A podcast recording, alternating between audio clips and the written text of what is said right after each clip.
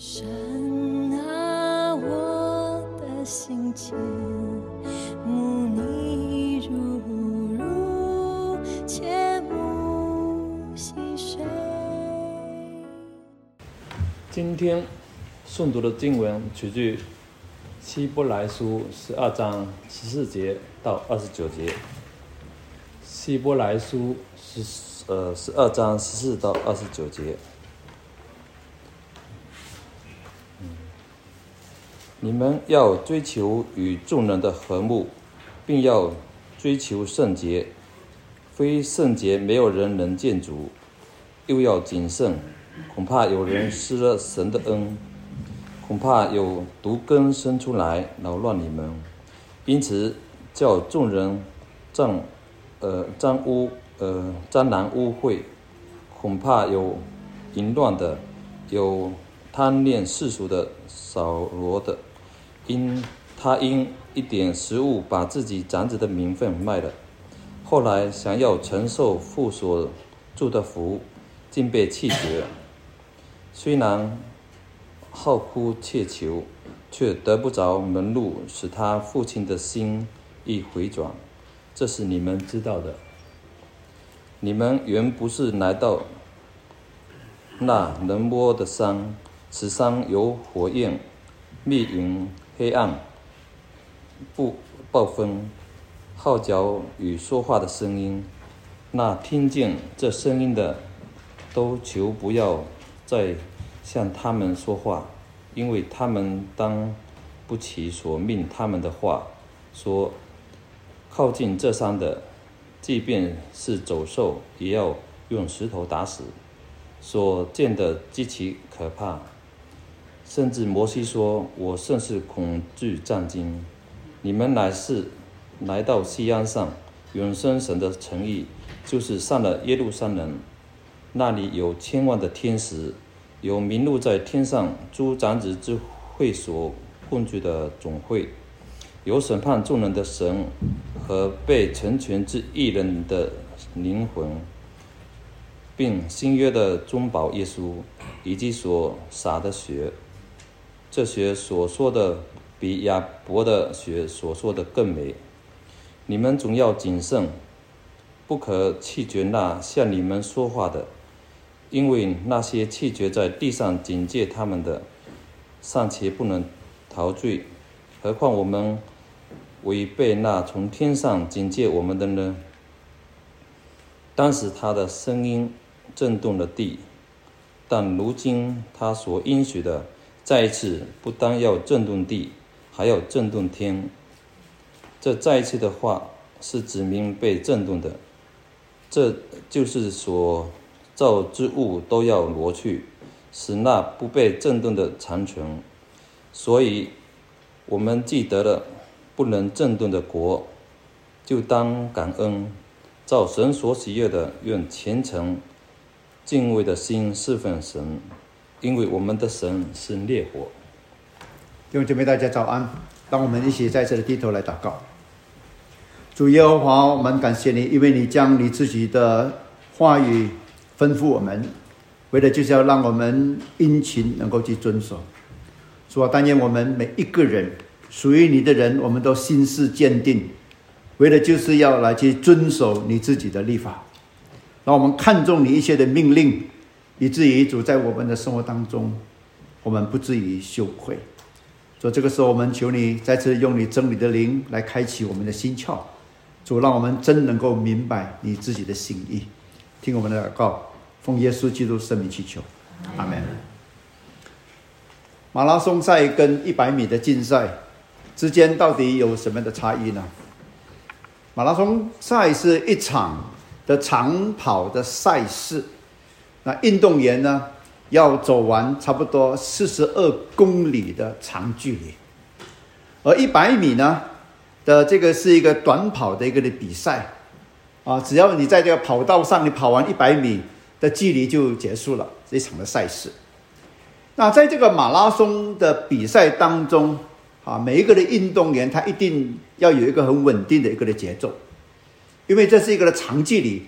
所以他要合理的来分配他的体力，以至于他能够保持耐久，跑完这场的比赛。而短跑的比赛里边呢，注重的是什么呢？是注重那个爆发力，在既高既快的一个速度里边，然后跑完。那基督徒我们的整个的信仰的里程，就好像一场的竞赛当中。亲爱的弟兄姊妹，我们不是在跑一百米的竞赛，一瞬间爆发，然后我们在短时间全力以赴去完成，不是的，我们乃是在跑一场的马拉松的比赛，那是一种持久的一种考验。长时间当中，我们要保持专注，保持那种的意志，才能够完成。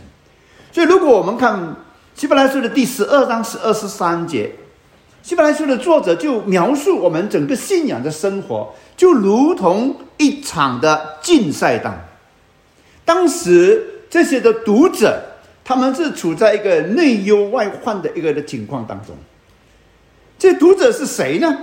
这些他们都已经是可能信了耶稣基督的人，他们也可能领受了真理的这一班的人，可能他们人他们已经在教会里边已经有一段很长的服侍的经历的一些人，可是因为内忧，他们面对自己犹太教徒的那种的逼迫、排挤、孤立。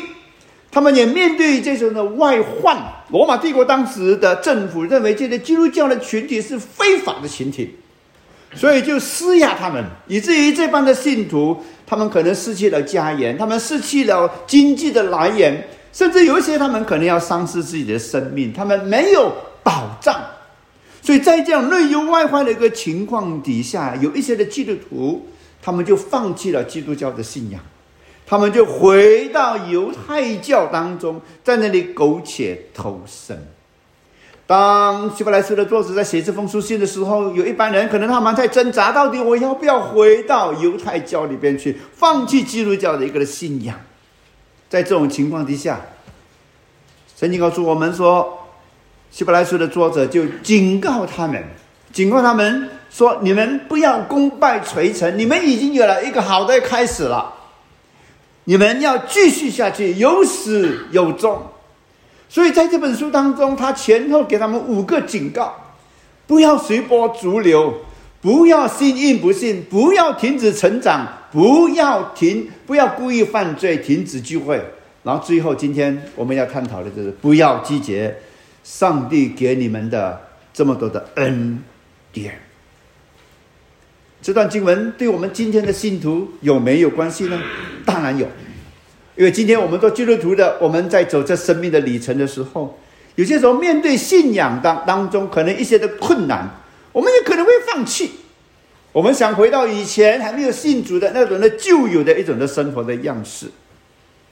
所以今天我们要谨记希伯来书的作者的警告，他说：“你们要谨慎。”不要忘记，不要拒绝上帝要给我们今天的说法，不要拒绝上帝给我们恩典，因为拒绝上帝的恩典，那是要走一条没有悔改机会的死路。现在弟兄姊妹，今天看看我们身边左右，曾经有好多人，他们来过教会，他们要相信了主，甚至有些受受过洗礼了，有热心的服侍。可是今天，他们到了哪里去？很可能他们都在拒绝耶稣基督的恩典。我们要把这一群人把他们找回来。亲爱的主也在呼唤他们。那我们今天在这段经文当中，我们要分三个部分来一起来思考。首先，我们来思考的就是警告的内容，然后我们看警告的背景，最后我们看到警告的一个焦点。那每一段。它都有一段的就业的这个经文或者就业的一个例子，然后去衬托每一个段落的一个的重点。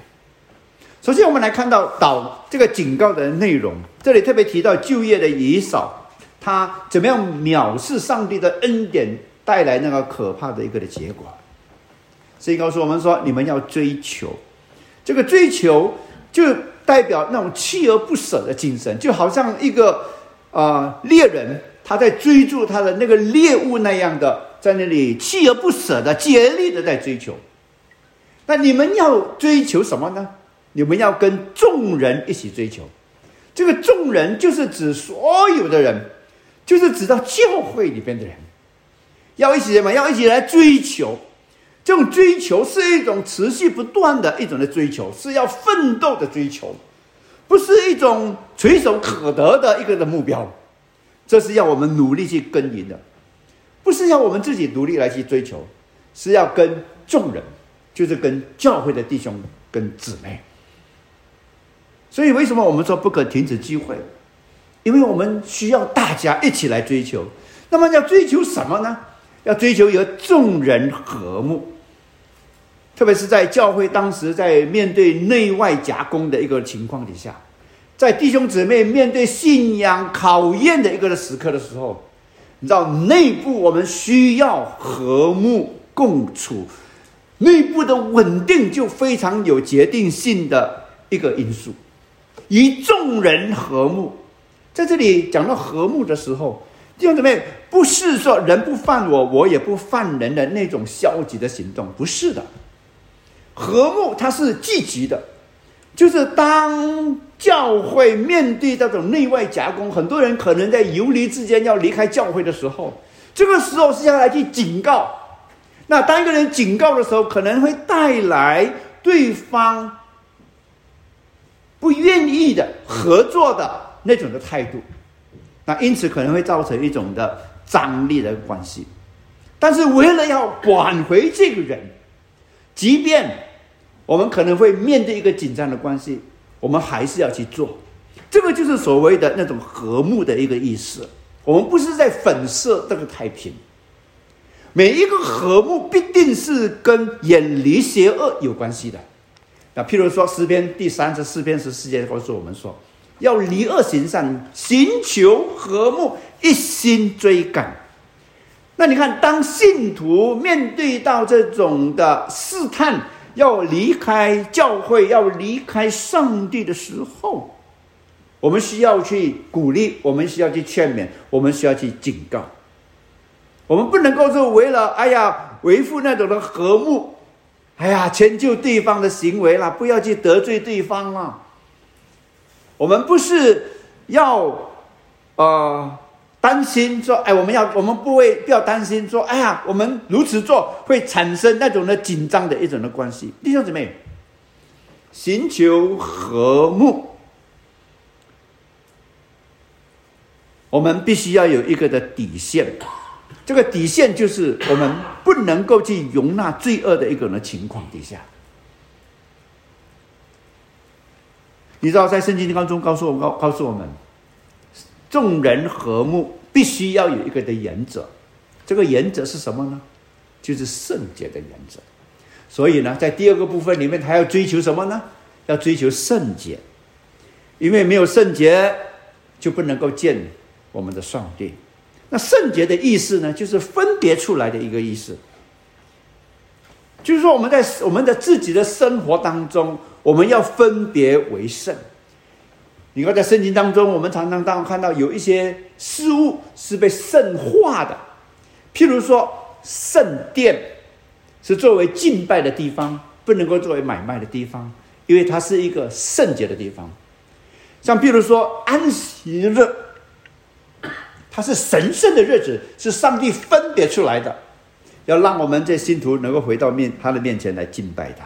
所以，这个圣洁是代表说有特殊的一个用处，它不能够被世俗化的。比如说，上帝的名字是圣洁的，所以我们不能够去不尊重去使用上帝的一个名字，否则的话，我们就是在亵渎上帝的一个名字。那我们这一般相信耶稣基督的人。靠着耶稣的宝血，我们已经成为圣徒了。既然我们是圣徒，我们就是一个新造的人，我们就是要脱去一切世俗的一些的行为。婚前不能够发生性关系，不能够堕胎，不能够离婚，反对婚外情，拒绝同性恋，这一些的行为，它就是一种圣洁的生活。譬如说啊，言语拒绝不文明的一些的词句，就是圣洁的生活。我们抗拒金钱、物质、地位、肉体的私欲，就是一个圣洁的一个生活。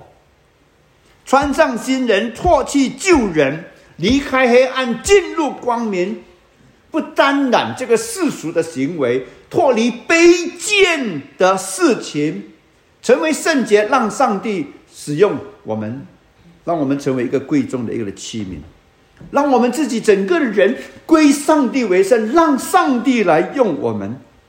这就是什么？这就是圣洁。那当我们说一个人圣洁的时候啊，不是说这个人他没有这些杀人放火，不是单单这个意思而已。譬如说贪爱世界、远离上帝，那就是一个不圣洁的生活。所以整本的希伯来书的那个重点是什么？这个重点就是说，我们要持守我们的信心，坚守我们的信仰。那一个人，如果我们不能够持守我们的信仰，那就是不圣洁了。好了，不圣洁是会怎么样呢？不圣洁就是不能够见我们的上帝。原来上帝的要求跟条件是什么？要我们圣洁。为什么要圣洁？因为上帝是圣洁的，唯有圣洁，我们才能够来到上帝的面前，跟上帝能够亲近，跟他有一个亲密的一个关系。亲爱的弟兄姊妹，当你信主的时候，那是一次性的因信称义；但是信主之后呢，我们要有一生的成圣的生活。我在说，圣洁不是说你消极性的不犯罪，圣洁的生活乃是像保罗所说的，不要将你们的肢体献给罪作不义的器皿，倒要像。从死里复活的人，一个新生的人，将自己献给神，并将自己的身体做义的器皿献给上帝。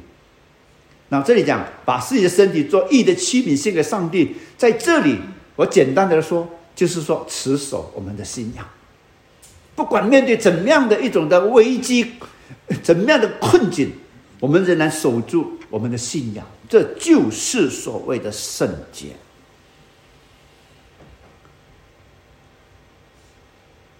一个做基督徒不可或缺的记号是什么呢？所以有些时候，当我们犯罪、我们得罪神，我们知道我们过了一个不圣洁的生活的时候，我们会立刻的悔改，我们求主来赦免。这应该是每一个基督徒应该有的一个的记号。假如说你没有这个记号的话，那很可能我们的信仰出现了问题。一个。人如果说他追求圣洁的话，他一定不会在教会当中、人群当中制造破坏。一个追求与人和睦的人，他也绝对不会去做出一些很污秽、令神的灵担忧的一些的事情。所以在这里。追求使人和睦和追求圣洁，它是不可分隔的。唯有这样的人，我们才能够亲近主。那因此，在十五节里边，他继续说：“你要谨慎，又要谨慎。”这个谨慎的这个意思是什么呢？这个谨慎原来的意思就是监督的一个意思。这个监督就好像夜间在站岗的士兵一样，或者在。啊，牧羊人按照根刺在看守羊群一样，或者在医院轮值的医生，或者是在工厂轮班的那些的组长，是要确定所有他要进行的一些事情都能够顺顺利利，没有任何的困难跟危机的产生。所以你要谨慎，这里谨慎里面是提醒我们说，你们要小心，你们要小心。你们不能够放松，你们要小心。那这里他特别讲到，你们要谨慎，这个是一直不断的一个的动作。那么你们要小心，要谨慎什么事情呢？那这里就加上了三个恐怕。第一，恐怕有人失了神的这个恩。有人，这个人是指任何一个人，意思是说，我们任何一个人，我们在这一场。马拉松的竞赛当中，我们都可能脱队，我们都可能放弃，所以我们要小心。可能我们失去了神的这个恩典，这个失了这个意思呢，就是说在上帝的恩典当中，我们被后退了，或者说我们被排挤在上帝的门外的意这个意思，失去了恩典，失去了上帝的恩典，就是说我们上帝要给我们的各种各样的救赎的恩典，完完全全我们被排挤在外了。那为什么会排挤在外呢？因为我们忽略了这个救恩，我们不信，因为我们退后，我们沉沦了。所以简单的来说，失了神的一个恩的一个意思是说，就表示这个人他背道了，他放弃了这个信仰，他离开了教会，他远离了这个上帝。那这是一个落入一个非常可怜的一种的光景当中，所以我们要谨慎。而第二个呢，恐怕有毒根生出来扰乱你们，因此叫众人就颠沾染的这个误会。这个毒根在就业的圣经里面，就是他们去膜拜这个偶像。那毒根是代表什么呢？代表它是一个有能够结出苦果的一个根。啊，事实上，这个根在原文里意思意思呢，是说它是一个的幼苗，它是一个的嫩枝。那当它幼，它那是幼嫩枝的时候，让它是幼苗的时候呢，我们不太容易去察觉。可是当它生长出来的时候，它就会带出一个破坏性的影响。啊，这些都是有毒的。这里提醒我们说，这些人他们心中都已经偏离了上帝的道，他们已经犯了被盗之罪的这些人。那这群人在教会里面可能会产生很破坏性的影响，是怎么样的影响呢？他说会扰乱你们，意思说会引起这个麻烦，会使到这个整个的教会就受到这个的玷污。那这里的玷污是讲到说这一群的人，他们可能会使到教会，它整个那种和睦的这种环境，或者说圣洁的一种环境受到了玷污。以至于教会后来呢，就失去了这个见证的这个能力。你想想看，当时他们在面对这种危机的时候，弟兄姊妹已经是非常非常苦了。那这里突然间有一个的内耗，那以至于他们就没有办法去抗击那种外来的一种的力量，对抗要返回以前的那种的宗教或者以前的那种的生活的这个力量，就。如此的减低了，所以你看到那种破坏性的一个力量，所以要谨慎。然后第三，恐怕有淫乱、有贪恋世俗如以扫的，恐怕这里呢就用以扫作为一个的例子。以扫是淫乱的，这个淫乱呢在这里呢是一种的比喻的一个用法，是讲到那些的人。他们拜偶像，他们对神不忠，他们背弃上帝所立的约的这一群的人，他们就犯了淫乱。那到底圣经当中没有说啊，以扫是一个淫乱的人，但是他却明明知道立法上是禁止的，他却娶了外邦人赫人的女子为妻，所以呢，这就是他。淫乱的一个的证据，那不单他是淫乱，他背逆了上帝的立法。这里他说他是贪恋世俗的，这个贪恋世俗就是不进钱的一个意思。那以扫他怎么样不进钱呢？就是他藐视长子的名分，也就是他没有看重那种属灵的这种的价值，他为了满足自己肉体上的那种的需要，他宁可。丢弃那种属灵的这个福分，他怎么做呢？圣经告诉我们说，他因一点的食物，把自己长子的名分卖了。那长子的名分，就表示说他是能够拥有双份的一个的产业的人，他以后要成为一家之主，他要连把这个整个的家延续下去的那种的重任。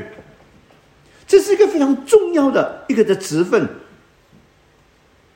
啊！不过有些时候，一个做父亲的，他很可能因为特殊的因素，他把这个长子的名分呢，可能给了另外一个儿子。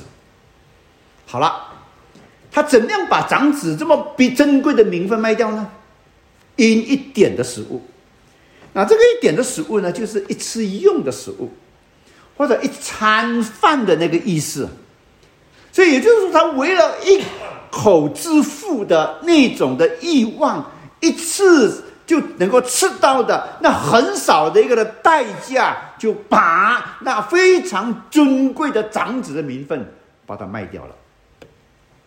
那如果我们回到创世纪的二十五章哈，当时以扫他打猎回来的时候呢，圣经告诉我们说他是非常饥饿疲乏的，他是有很多其他选择的。可是呢，他却选择宁可满足自己当时的那口腹之欲，为了一碗的老红豆汤，他把长子的名分卖给了他自己的弟弟。那然后呢，圣经告诉我们说，他不在乎的，然后便起来就走了。他根本不觉得这是一回事，非常的藐视。所以圣经里告诉我们，不全，或者说。他贪恋世俗，就是说他轻看那个长子的名分，没有把这种属灵的那种的名分看得非常的珍贵，然后去珍惜它。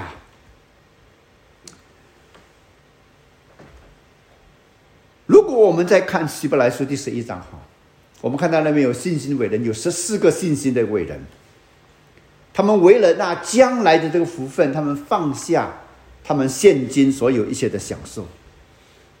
你看到以扫跟这些的伟人就形成了一个非常大的一个的对比，所以今天弟兄姊妹这一段的经文给我们什么提醒呢？非常重要的提醒，就是说今天当我们在面对一个困境的时候，我们在走这个马拉松的生命里程的时候，我们感到非常疲乏的时候，我们会不会为了满足我们肉体一次性的那种的欲望？我们就把我们长子的名分，或者说我们基督徒的名分，我们就出卖了，我们就放弃了呢？如果我们为了一点的困难放弃了一个信仰的话，就正如当时的希伯来的这些的读者，他们会说：“哦，回到犹太教，我们就得到一种的保障。”他们就放弃了这个基督教的话，那么就是损失就非常大了。所以作者在这里呢，是要用以扫来警戒我们，他做了一个非常错误性的一个的决定，而且这个决定呢是非常致命性的，是不能够改变的一个的决定。为什么呢？十七节告诉我们，后来想要承受父所祝的福，竟被弃绝，这是你们知道的。原文这是你们知道，是放在前面，是要提醒我们。也提醒当时的读者说：“你们都知道，以扫他怎么样出卖自己的名分，他的结果怎么样？你们都知道。既然你们都知道了，那么你们应该知道应该要怎么做，不应该要像以扫一样。为什么？因为以扫一次性的一个抉择，他永远被弃绝了。”所以这里后来前面这个字呢，应该在原文应该有甚之，甚之后来。那甚至后来这个字是要表达什么呢？是要表达说以扫那一次的选择性、错误性的选择性，带来了一个长远的一个苦果。原来圣经让我们看见，他亲干长子的名分，跟他得他的父亲的祝福，两者是连接在一起的。我们回到旧约圣经创世纪二十七章，二十七章那里告诉我们说，以扫当时并不知道说他的大儿子以以以撒做父亲的，并不知道他的大儿子以扫已经把长子的名分已经卖给了他的弟弟雅各。所以当以扫打猎回来的时候，啊，他以为说他还可以继续获得父亲要给他的祝福。可是这个时候，他发觉到雅各已经用了诡计，已经骗取了父亲的祝福。所以，当以扫请求父亲为他祝福的时候，以撒做父亲的已经没有办法撤回，已经给了雅各的这个的祝福。所以，雅各得长子的名分，这个事实已经是不能够改变的。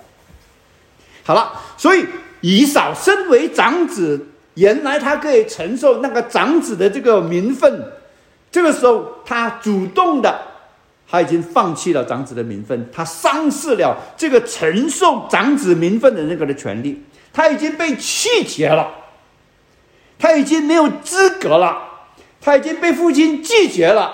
更重要的是，他已经被上帝所弃绝了。所以，当以撒、以扫要迎、要要求父亲以撒给他祝福的时候，那父亲他怎么样回应呢？他父亲对以撒说：“地上的肥土必为你所住，天上的甘露必为你所住。你必靠刀剑度日，又必要侍奉你的兄弟。当你强盛的时候，必从你颈项上挣开他的恶。”那这里是一个祝福吗？不是，它是一个预言。他预言什么呢？预言世上，以少呢，他就是一个的毁业者。那当他成为一个毁业者的时候呢，《生命记》二十八章告诉我们说。他要活在咒诅底下，亲爱的弟兄姐妹，背逆上帝的话，一定要面对重重的灾祸。那以扫他必活在这种的咒诅之下，为什么？因为轻看长子的名分，属灵的福分是神圣的，但是他却轻易的藐视，然后就放弃。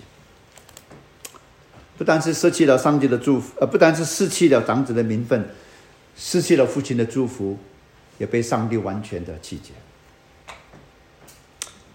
今天我们做基督徒的，我们有一个非常重要的身份，他不是一般社团里边的那个身份，啊，他也不是一间公司里边的一个职分。亲爱弟兄姊妹，基督徒，我们的身份是尊贵的，是神圣的，是上帝借着他儿子耶稣基督用宝血来买赎给我们的。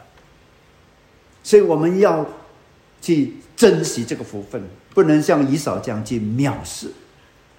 十七节那里有两个字，我要请大家留意一下，一个是承受，一个是被弃绝。这里有一点救恩的一个意思。就是基督徒，我们承受了这个救恩。当我们拒绝这个救恩的时候，我们的命运就是被弃绝。所以，我们看以扫的一个例子，就用了这两个字，去提醒我们怎么？提醒我们，在你们要离弃这个信仰、放弃基督教之前，你们要三思而后行。为什么呢？因为。虽然酷号切求，却得不着门路，使他父亲的心意回转。那中文的翻译本是这样的翻译：以扫虽然带着眼泪来寻求，还是没有还回的余地。这还回的余地呢，在罗马的在帝国里边，它是一个法律的一个的用词，就是改变先前决定的这个的机会。这里的意思就是说。神已经没有给他机会了，以扫已经没有办法来去改变他之前那种藐视、非常鲁莽的决定所要带来的苦果，已经没有办法了。如果我们细细来看一下以扫，他出卖了长子的名分之后，他并不是为了这个罪来悔改，他只是觉得很忧伤而已啊。他忧伤的原因是什么呢？因为他得不到他父亲的这个祝福啊，不是真正的悔改啊。所以，虽然他带着眼泪来求他的父亲，但是呢，他已经没有办法去改变那永久所要带来的那个的损失。这里提醒我们每一个人。被盗者是不可能有重新悔改的机会。亲爱的弟兄们，请记得这一段的经文：如果偏离了正道，就不可能再使他们重新悔改了。你看到上帝给我们很严重的这样的一个的警告。然后以扫藐视上帝的恩典，轻浮上帝的这个恩典，然后结果就被盗了，放弃了上帝，离弃了上帝。的结果是什么呢？最后我们必须要面对上帝的遗弃，然后最后最后要面对他的这个的审判。我们的结果可能就像以扫一样，如果要悔改，已经没有再有机会了。即便你在没痛哭流涕，也没有一条的回头路了，是绝望的一条路，没有再有回转的机会了。那为什么要回到以前的那个旧路呢？为什么要回到以前的生活呢？那接着作者呢，就让他们看到一个的背景，让他们认看见回到以前，那是一个完全错误的一个的想法。这里我们看到一个的背景，这个背景什么呢？就是说，你们原不是来到那人摸的山，这山有火焰，有密有黑暗，有风暴，有脚声，有说话的声音，大家听见这声音的，求不要再向他们说话。啊，这座山就是西乃山。那这里我们看到就是一个非常可怕的一个的情景，而当摩西四十年之后，在回想当年他在西奈山的那个情景的时候，他在回忆，他都感觉到非常的惶恐不安。那这座山是让人摸的山，一个可以触摸的一个的西乃山，但是呢，却是不能够去亲近的一座山。那亲爱的弟兄妹，当你看到有火焰、有密、有黑暗、有风暴。突然间有声音向你说话的时候呢，你会怎么样？那你可能会也会吓得半死，对不对？然后对他说：“哦，你不要再发声了，我们承受不了。”这是什么意思呢？那可能你有过这样的一个经历哈，面对一个有钱有势、非常有气场的一个人，在你面前跟你讲话的时候，你会不会感觉到有点颤抖？有些时候你想讲话，你但是你也不晓得该怎么讲，会不会有那种现象呢？那如果我们在一个有气场的人面前，我们都会颤抖。亲爱的弟兄姊妹，当你处在西乃山的那种情景的时候呢，我相信你更加是没有办法站立得稳。那是一个可怕的一个的现象。那以色列人他们也知道说，他们不配去亲近，不不不配靠近这座山，所以他们说什么呢？他们说靠近这山的，即便是走兽，也要用石头打死。所见的极其可怕。那这里就提醒这些以色列人说，这个山当中连深处都不能够靠近。也就是说，这个山它有一个的界限。如果你超越这个界限的时候呢，就要接受审判。而这种审判是非常奇特的。第一个是用石头，然后第二个呢，就是用那个剑来射透。为什么要用这两种的方式呢？原来，因为要审判的人、执行的人不能够靠近那座山，所以必须要远远的来去执行，所以只能用石头，只能够用剑。因为当这个执行者靠近这座山的时候呢，他们也要去面对这个死亡。亲爱的弟兄姊妹，我们要说的这个西乃山的意思是什么呢？这是一个不能够洁净的地方。你看见的就是一个可畏的一个的地方，心惊胆跳的地方，甚至摩西他都说我恐惧战惊。所以他讲这个例子是要提醒当时的犹太人基督徒，也提醒我们今天每一个的基督徒，你要看看清清楚楚。当你走回头路的时候，那是一个相当愚昧的一个的行动。你回到以前那种的旧有的生活、旧有的宗教，那结果会是什么呢？结果就是隔离，结果就是恐惧。事实上，我们看圣经的时候，我们就注意到，神跟人之间的一种的交往的其中一个的特性，乃是隔离。你看到以前在圣殿当中有一个的布幔。把圣所跟至圣所把它隔离的人不能够进到至圣所，那是一个的隔离。以前的人不能够直接进到里面去的，那是一个西奈山可怕的一个的情景。既然如此，为什么还要回到以前的旧有的信仰呢？然后作者提醒他们说：“现在你们不一样，为什么呢？你们乃是。”来到西安山，你看到刚才不是，现在乃是要做一个非常强烈的一个的对比。以前西乃山那是一个可怕的一个的情景，可是现在西安山那却是一个荣耀的一个的景象。你们可以坦然无惧的来到这个的地方。那这个地方就是西安山，就是永生神的诚意，就是天上的耶路撒冷。你们可以来到。刚才有什么？你们不能够进前，这里可以来到。来到的意思是什么？来到的意思说，直接来到上帝的面前，毫无恐惧的来到上帝的面前。所以今天我们成为基督徒了，我们的福分是什么？我们毫无恐惧的来到上帝的面前，不需要担心。我们来到教会的时候呢，我们超过了夜线，我们会被杀死的，不需要有这种的担忧。这里有是西安山，西安山，西安的意思就是光耀的意思，一块的一个意思，是属于上帝的圣城，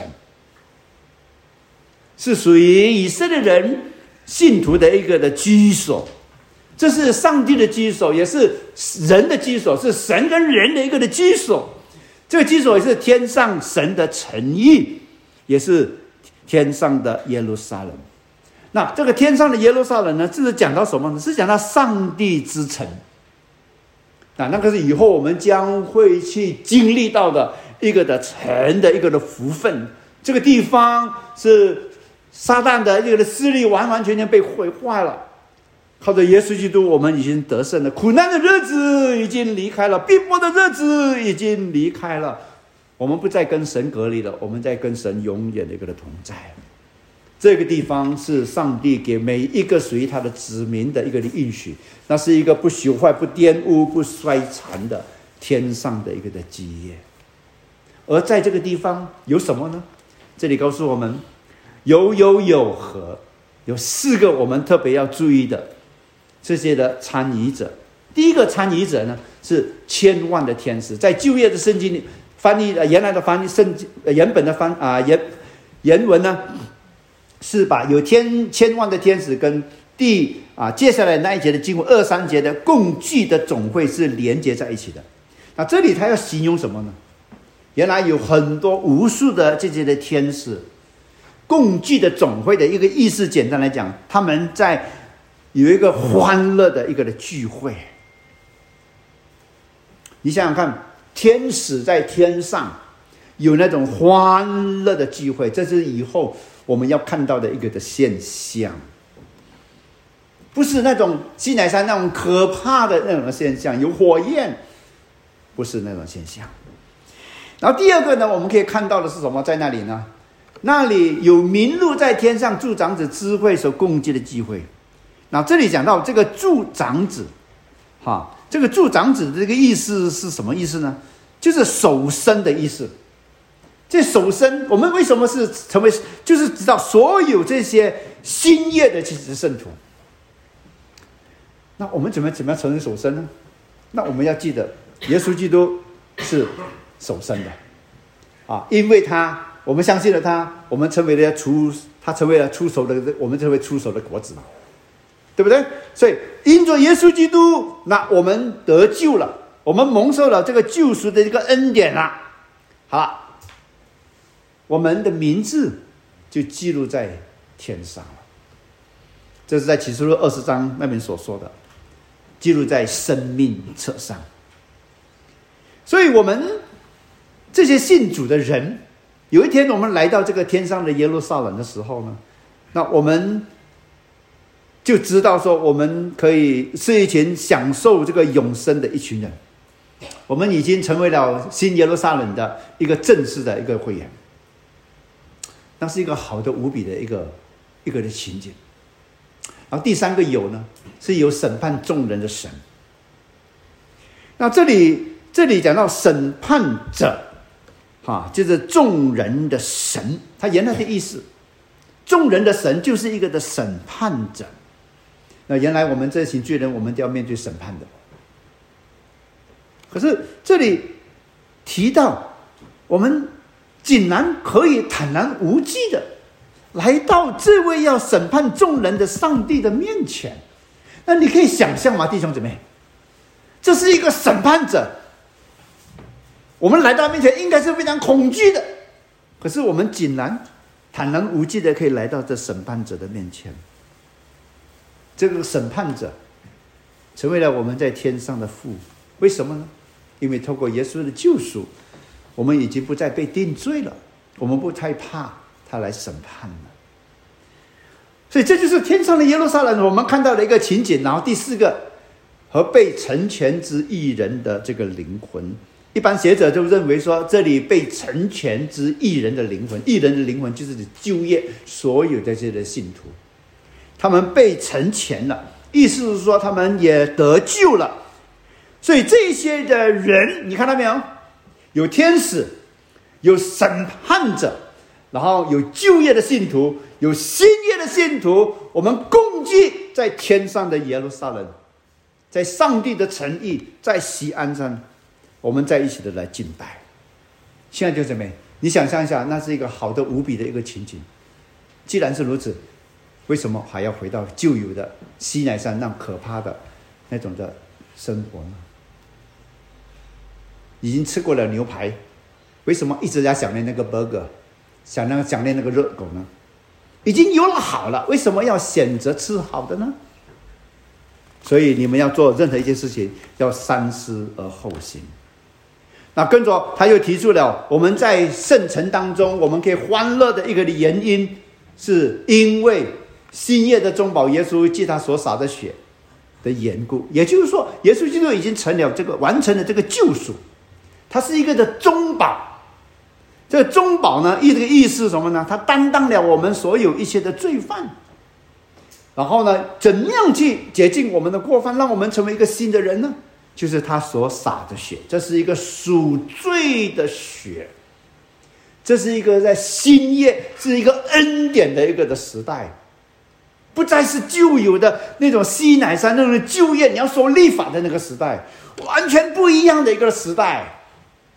既然是一个新的时代，为什么要回到旧的时代？有了新的衣，为什么还要穿旧的衣呢？三思而后行。然后特别讲到这个血比亚伯的血。更加美。亚伯，我大家都知道，他杀死了该隐，但是这个血是不一样的。亚伯的血是要来去寻仇的，要来去伸冤的，去控告的；但是耶稣的血却是赎罪的血，耶稣的血就是要使人和好的一个血，耶稣的血就是要使人能够回到上帝给我们所预备的那个救恩、那个国度里边的这个血。所以完全不一样的，所以因此弟兄姊妹，在这个部分，我们就来做一个的总结，然后我们就决定，到底我们要不要放弃我们的信仰？原来你们原不是来到这个西乃山，地上的山，这是就业，我们没办法靠近的，是可怕的。你们乃是来到这个西安山，这个西安山是没有做，上帝仍然是可畏的，但是它却是我们可以亲近的。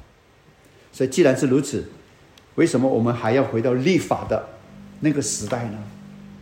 为什么我们不享受我们现今这个恩典的一个的时代当中，成为上帝的儿女呢？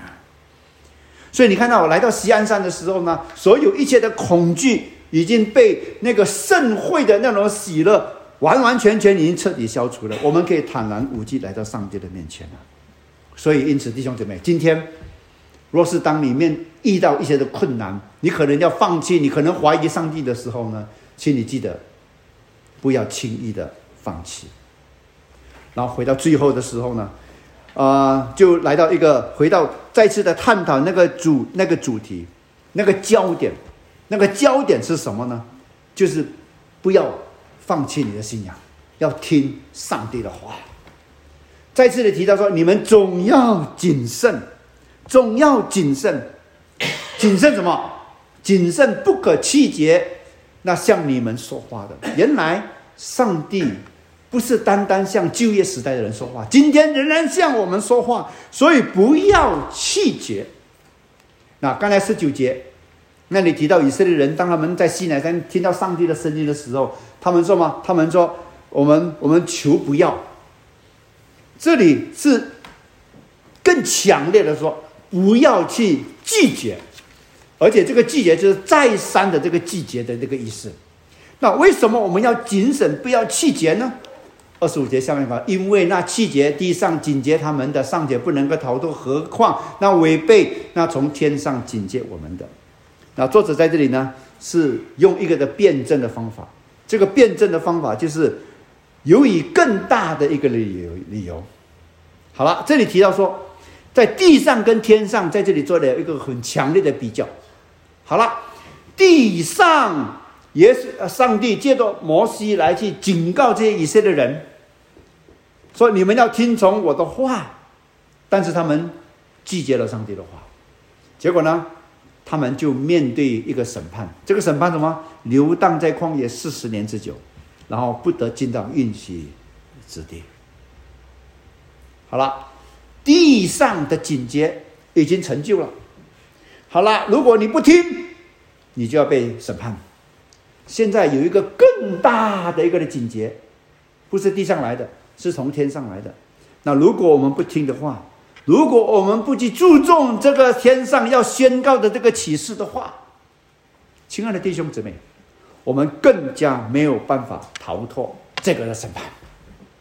我们势必要面对更加严厉的这个的审判。那怎么审判呢？接下来二十六节告诉我们，当时他的声音震动了地，但如今他应许说，再一次，我不但要震动地，还要震动天。当时是指到西乃山的以色列人。啊，听到上帝的声音的那个的情景，当时是震动了这个的地。可是当我们的主耶稣基督再来的时候，不但是要震动地，还要震动天。马太福音二十四章告诉我们说，天赐都要震动。你们要看到人子带着能力，大有荣耀，驾着云彩来到人世间。那是一个震动天的一件大事，所以每一次讲到震动天地的时候，就是审判的一个意思。以赛亚书十三章十三节告诉我们说：“万军之耶和华在愤恨当中发怒的日子，必使天震动，使地摇撼，离其本位。”那么那些不听话的、那些拒绝上帝的人。我必因那邪恶刑罚世界，因罪孽刑罚恶人，使骄傲的人在王狂之息支付强暴人的狂傲。这里听看到什么？看到上帝震动天，震动地，意思是说他要来去审判。当他审判的时候呢，他要做什么？他要把一切不符合他心意的，完全要把它消除掉。这一句话，再一次，我不单要震动地，还要震动天。之前你看到他有一句话，如今他应许说，如今他应许说，这是上帝的一个应许，意思是说，主耶稣基督再来的时候，那是一个威荣的、非常可畏的一种的情景。对还没有信主的人。那是一个非常可怕的一种的情况。当这个日子来的时候呢，他们也不晓得要站在什么地方。可是对基督徒而言，这是一个我们盼望的日子，这是一个主得胜的一个的日子。呃，我们不需要害怕他审判，我们也不需要担心他会被定罪。所以这再一次的话是指明被震动的，就是受到之物都要被挪去，使那不被震动的长存。所以，当他再来的时候，震动天地的时候，要做一件事情，做一件什么事情呢？就是要使受造之物要把它挪去，属于这个世界的被造的这个世界都要被挪去，天地都要被灭没。那只剩下什么？不可被震动的，要留下来。好了，第二点，那我要问大家。那什么叫做不可动摇的事物呢？显然，不可动摇的事物就是耶稣基督的救赎的计划。耶稣基督他一次永远的赎罪祭，这个赎罪祭带给我们所有相信他的人的一个恩典，永远的救赎，在天上的这个的产业。我们将会到一个永存的这个城，我们将会继承那个不能够震动的国，这些就是所谓的不可动摇的势力。简单来讲，就是我们在上帝里边的那个身份，我们是神的儿女，我们是分别为圣的基督徒，这么一个重要的一个的名分。所以，为什么还要放弃这么一个不能够震动的一个的身份呢？然后回到那个震动的那个的处境呢？所以，亲爱的弟兄姊妹，今天我们承受了这么珍贵的一个的福分的时候，我们当要做什么？二十八节告诉我们说：你们只既然得到了这个不能震动的国，这个极大的属灵的福分，我们就当感恩，照神所喜悦的，用虔诚敬畏的心来去侍奉他。存着感恩的心，表示我们对上帝的那种的谢恩，啊，让我们能够去承受这个福气。不要回头，乃是要用虔诚敬畏的心来去侍奉我们的上帝。为什么呢？因为我们的神乃是烈火。我们的神是轻慢不得的，有谁会玩火？你玩火，你知道你一定被被烧。更何况上帝是一个烈火，我们在他的面前，我们不能够像以扫这样的轻视他给我们的那个的福分跟名分，我们要谨慎，免得我们得罪了这个圣洁、轻慢不得的这位的上帝。讲到这位神是烈火，也是给我们所有落在苦难当中的一个的基督徒的一个的安慰。上帝必定要去严厉的去审判那些迫害基督徒的人，任何一个抗拒福音，任何一个排挤基督的。必定要面对上帝的这个的刑罚，是无情的这种的刑罚。可是属于上帝的人，我们却是要蒙受上帝极大的这个恩典。所以弟兄姊妹，我不晓得你在这个马拉松的生命的旅途当中，你会面对怎么样的一些的挑战跟打击，以至于你灰心丧胆，想要放弃你基督教的信仰。我盼望。你能够谨记希伯来书这里所讲的五个的警告，这五个警告就是不要随波逐流，不要心意不信，不要停止成长，不要故意犯罪，最后不要拒绝上帝的这个恩典。所以我们需要教会的弟兄姊妹，我们彼此来守望，彼此的来相助，一起的来走。因为你不晓得，在你生命的哪一个阶段里面，你可能会放弃，你可能会离开。所以弟兄姊妹，我们需需要彼此，以至于我们可以走完这生命的一个人旅程。我们不要去五十步笑一百步，啊，怎么他跌倒了？啊，怎么他流失了？我们要谨慎，因为可能有一天，我们也可能会流失。我们可能也会跌倒。盖棺定论，这个成语是在指人的是非好坏哈，一生的是非功过啊，只有到他入土的那一天，我们才能够做出这个评论哈。为什么呢？因为人一直不断在改变，你知道浪子回头金不换哈，最换啊，也有可能有一天会改过自新哈。啊，一世英名的人哈，也可以毁一旦呐。那所以哈，有一句话这么说：看人要看他的后半截。意思是说哈，不要只看他以前，要看他以后。所以听见没有？以前我们走得很好，very good，当然我们继续走。但是前面会怎么样？我们不晓得，所以我们要谨慎，就好像那如同在马拉松的竞赛一样。那有些人会半途而废、前功尽瘁，然后放弃了打退堂鼓。那我想请问弟兄姊妹，请问你？请问我？请问我们每一个人，当我们在面对信仰各种考验的时候，我们能不能够坚持到底？我们能不能够走完这个信仰的历程？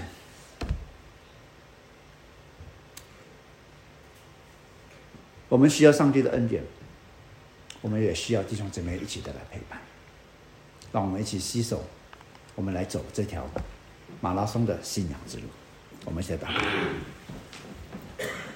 天父上帝，我们今天在面对世代的一些观念、价值观、思想的时候，做，我们做基督徒的信仰，真是面对严峻的这个的冲击。所以有些时候我们担心，如果我们坚持信仰的立场的时候，我们可能会排挤。我们可能会被冷落，我们会可能会被孤立。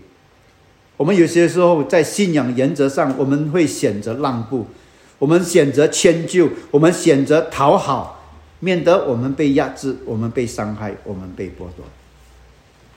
最后，我们可能被这个世界的潮流所影响，我们就随波，我们流失了，放弃了这个真实宝贝的信仰。所以，天父上帝，我们恳求你透过今天的话。让我们得知，拒绝我们上帝所说的话，后果是非常严重的。轻看上帝的话，拒绝耶稣基督拯救的人，将不能够得着门路，使天父上帝回心转意。所以，天父上帝啊，恳求你，在我们这个马拉松的旅程当中，当我们在属灵高山的时候，求你保守我们，不至于失脚。当我们在属灵的低谷的时候，请你保护我们，让我们不要流失。祈求你的手将我们紧紧的抓住，你的爱一步一步的来带领我们走这恩典之路。让我们不要拒绝上帝所说的话，让我们不要违背你的警戒，让我们靠着你的恩典，我们过一个得胜的生活。谢谢你听我们的祷告，奉主耶稣基督的圣名祈求，阿门。